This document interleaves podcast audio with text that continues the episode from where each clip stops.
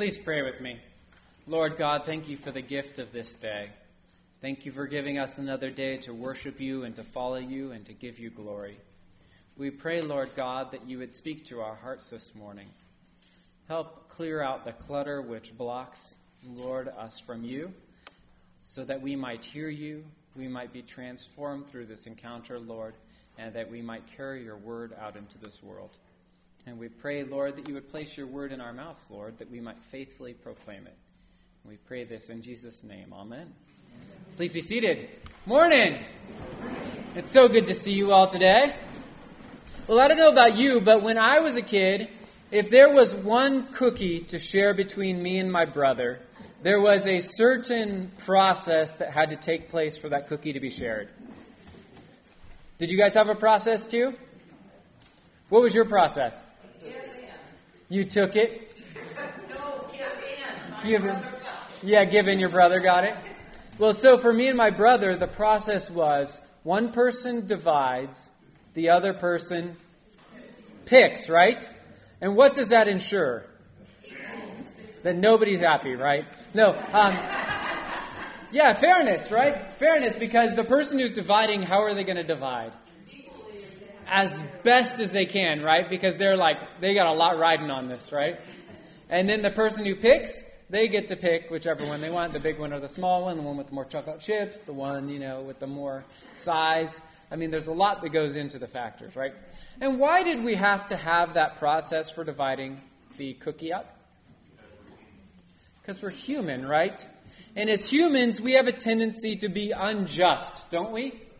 Like, can you imagine that me, as maybe a seven year old, might divide the cookie and take the larger piece if I had the choice? Or just took the whole cookie? Right?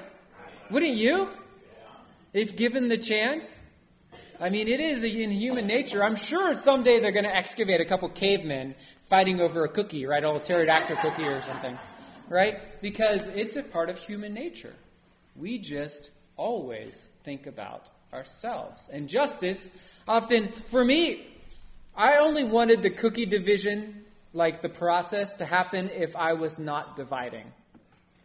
Right? If I was dividing, I wanted it to be that I divided and I had the choice. But if my brother had the cookie, I wanted the process to take place in the normal way, right? We only want justice when it favors us, don't we? When it does or doesn't favor us, justice is not so good. I mean, how many times when you're in like on the driving down the freeway and somebody passes you going crazy fast, and then you see a police uh, highway patrol after him, you're like, yes. Do you feel that same sense of vindication when you get pulled over? You don't say, ah, thank God that this highway patrolman is keeping the roads safe from people like me. No, you don't. You only want justice when it serves you, right? It's in human nature. We have a broken sense of justice. And we see that today in our gospel reading. In our gospel reading for today, we are taken to two places of justice. The first place is before Pontius Pilate, the local Roman prefect. It is before Pilate that Jesus is tried by his people and by the Roman authorities. In this trial, false accusations fly. They've got all kinds of stories about Jesus. I mean, they're just throwing everything out there. And is Pontius Pilate buying it? No, not at all. He's a sharp cookie, right? He is not buying anything that they are selling. And but he knows he can't release Jesus. Why can't he release Jesus? He's afraid of what? He's afraid of an uprising. He's afraid of the mob, right? And smart man, because mobs can be terrifying, right? Who's running the mob? Nobody, right? It's just all going, and Pilate doesn't know what he can do, but he knows he's got this hot potato in his hands. He knows he can't release Jesus. He knows he can't serve justice by releasing the innocent because this mob will cause problems. And the Romans hate riots, right? Hate rights. They cost money. They like the Pax Romana gets all messed up when it happens, you know? I mean, it's no fun at all. Romans like peace. And so he offers up an amicable solution that he thinks will work for both parties. This is kind of the plea bargain phase here. He's like, I'll declare Jesus guilty, and then we can release him. Right? Because what time is it? Passover time. And at the Passover, they had a tradition of freeing a prisoner. I mean, who came up with this idea? Do we do this in our law system in the U.S.? Hey, it's Christmas. Let's free a prisoner. Pick one, anyone. No, this is nuts, man. It's party time. Let's let a criminal grow. Let a criminal go. I mean, is that how you guys celebrate? You're like, woohoo, convicts on the streets. No, that's, that's not how it works, right? I mean, if we're going to talk about justice here, then what is this custom all about? This custom of releasing a prisoner. I mean, what is Pilate saying? That either they were wrong about some of these convictions, and so it's okay if they go out on the street because there's a decent chance they were innocent anyway. Or we don't care about right or wrong, so it's cool with us if criminals walk the streets. Right? Isn't this a strange custom? And I'm not exactly sure what it was. And it's even more crazy in light of the trial of Jesus. Jesus had just been convicted in a trial in which the judge thought he was innocent, but was afraid of angering the crowd. Then Pilate offers them this option, and the crowd of all people wants Barabbas. Who is Barabbas? Murderer, Murderer right? Bless you. And also an insurrectionist. Yeah, he's part of this crowd who's like actually is creating riots. Right? The charges against Jesus, the worry of Pilate that this is going to cause a riot, he's actually letting a known rioter be free while the healer and redeemer is convicted, this criminal goes free. Where is the justice? Where are the innocent defended and the guilty condemned? The second place of justice in this passage is a very different place. It is Golgotha, or Calvary, the place of crucifixion. And here a man hangs on the cross with a sign above his head that reads, This is Jesus, the King of the Jews. And while the world thinks that it's judging him and condemning him, instead he is judging the world. He looks out over the city of Jerusalem and the world beyond and knows the absolute depth of their sins. Not just the external ones that we pick up in conversation with one another, right? Not just those sins, but he knows the inner ones, the ones people try to hide away, the ones people try to conceal and cover up. He sees their hearts, and he knows that death is the only punishment for that sin. There is no way around it.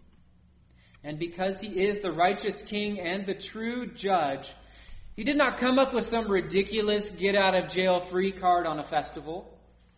Instead, he takes the whole weight of those sins upon himself. And he takes upon himself the death that is a natural consequence of that sin. And why did Jesus do this? Well, he did it to set the guilty free, to pay their debt.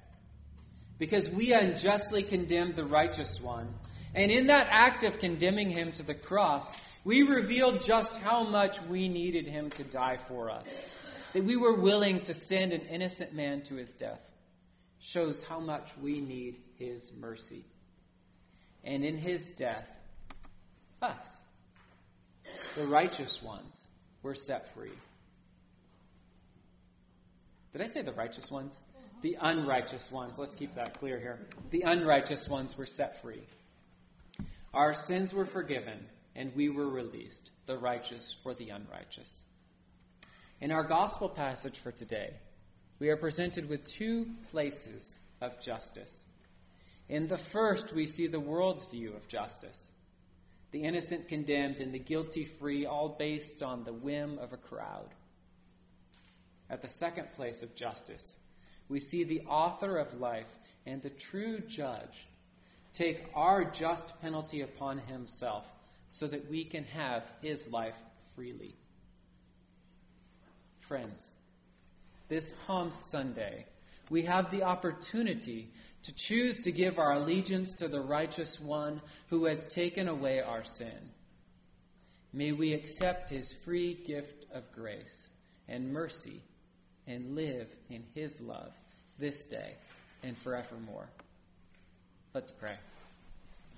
Lord God, thank you that you went to the cross for us broken and needy people.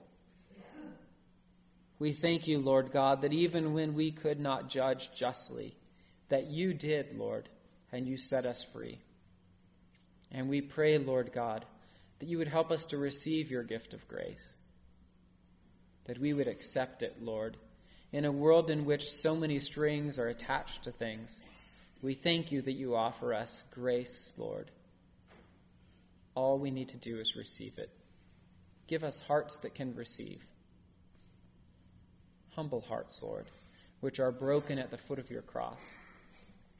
And we pray, Lord God, that as we receive your grace, we would see just how needy we are, so that we might, without judgment, Lord, and without a sense of pride, go out into this world and share your hope with others who need you as well.